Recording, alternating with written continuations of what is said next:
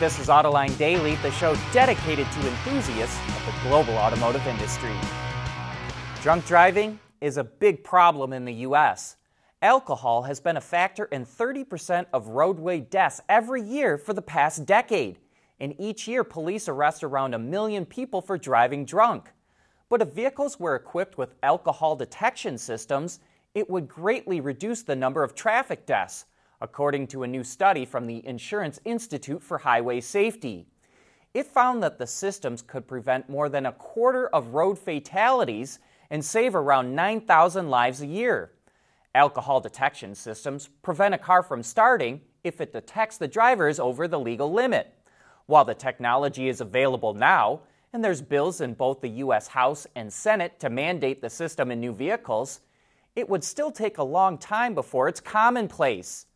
I I H S researchers say that even if all new vehicles were required to have alcohol detection systems this year, it would take twelve years before the systems were common enough to save around forty-five hundred lives a year, half of their potential. As the number of electric vehicles increase, the potential to use them as mobile energy storage units also rises. That's why Audi is researching bidirectional tar- charging technology for electric vehicles. The battery of the electric car not only is charged via a wall box at home, it can also supply energy back to the house.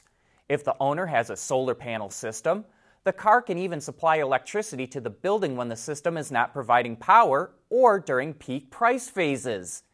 And in combination with a home storage unit, the car can kick power into the home if the power supply fails. By using this method, Audi says that the battery of an e-tron could supply a home with energy for around one week independently. Here's a good rule of thumb for you to know about the auto industry. Assembly plants generally reach their break-even point when they hit eighty percent of capacity utilization. In other words, until they make eighty percent of what the plant is capable of making, all they're doing is covering the cost of operations. But once they go over eighty percent, they become profitable. When they're over ninety percent, they're making really good money. And when they go over one hundred percent with overtime, they become money machines. And just to give you an idea of how much the U S auto industry was hit by the pandemic, Ward's reports that in the second quarter a year ago, it was running at ninety-four percent capacity. In the second quarter this year, it ran at only thirty-one percent. And so when automakers report their second quarter earnings, it's going to be a bloodbath.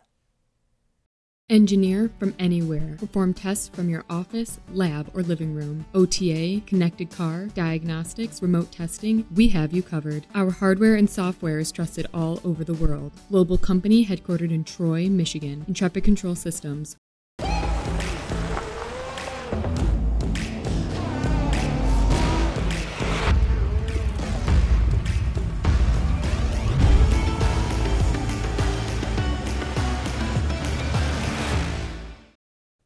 After an automotive manufacturing plant is designed and built, it's likely to go through a number of small changes. Over time, those changes can affect the layout of the factory, but in many cases, they're not documented. So Ford is taking a unique approach to digitally scanning one of its transmission plants. The pilot program will see two dog-like robots equipped with five cameras map out the plant floor. Those digital scans will then be used when Ford is ready to retool the plant. The robots can move up to three miles per hour and have roughly two hours of battery life, which would allow them to scan an entire plant in about a week, twice as fast as the old way. That old way also costs about three hundred thousand dollars per facility. If the pilot works, Ford says it could scan all of its plants for a fraction of the cost.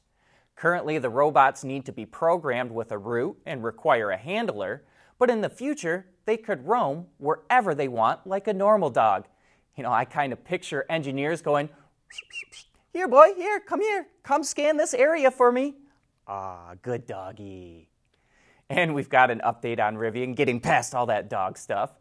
The company revealed in a Twitter post that the pilot production line is now running at its plant in Normal, Illinois, and that it expects deliveries of the R one T electric truck to start in June of next year, while the R one S S U V will follow in August.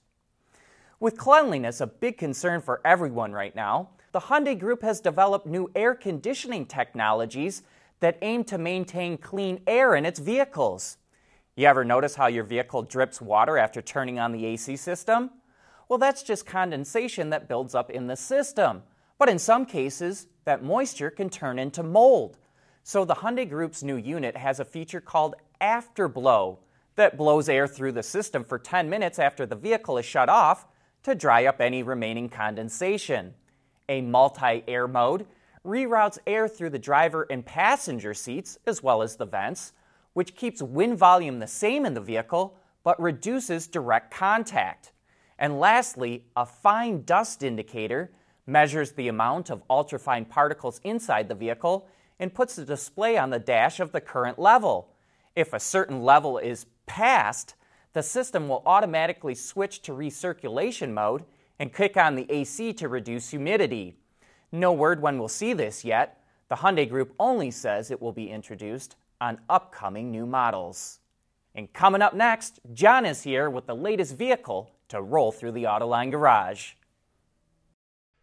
AutoLine Daily is brought to you by Bridgestone Tires, your journey, our passion, and by Intrepid Control Systems, over-the-air engineering. Boost your game.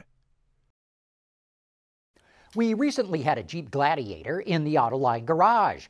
And even though this is one of the most capable off-road vehicles that you can buy, it can even be enjoyable just for tooling around town. But if you do a lot of highway driving, this is not the car for you. Let me explain. The Gladiator, along with its kissing cousin, the Jeep Wrangler, will get you in and out of off-road situations that look impossibly impassable. As long as there's an opening as wide as the Gladiator, you can probably get through it. Don't worry if the path ahead looks too steep. Just lock the diffs and start crawling. In fact, don't worry if you don't even see a path. These Jeeps can get you through just about anything. Of course, most of us can't go off-roading every day, but even so, the Gladiator can be a pleasure to take for running errands, visiting friends, or just going for a ride. The top opens easily. Just undo a couple of latches and flip the whole thing back. But because it is so big, you'll have to get out and then stand in the rear door footwell to fold it all the way down. Don't worry, it only takes a moment to do. And the same goes for putting it back up again. With the top down, you get a great open air feeling. And then you can take it a step further by taking the doors off and dropping the windshield down. That takes more work, but it's truly exhilarating when driving around with everything open to the great outdoors. Or at least that's true when driving at lower speeds on country lanes. When you're on the highway, even when the Gladiator is all buttoned up, it's noisy and rough. The suspension is perfect for bouncing over boulders, but it transmits every bump, every ripple and heave on the highway. This is not the vehicle you want for your everyday commuter. The Gladiator that we test drove, with the Mojave trim line and the three point six liter V six, starts at just under forty-four thousand dollars, but it was loaded up with enough options to push the price to almost sixty-one thousand dollars. But here's the most amazing thing about the Gladiator. Here we live in a world of an economic crisis brought on by a pandemic. The auto industry has taken it on the chin. Car sales have collapsed and factories are struggling to maintain production. So how has this affected sales of the Gladiator?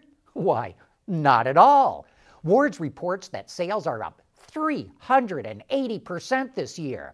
Now that's partly because production was only starting to ramp up a year ago, but it's impressive to see how much demand there is for something like this. And it explains why Ford is so keen to get the Bronco into this segment. And with that, we wrap up today's report. Thanks for watching.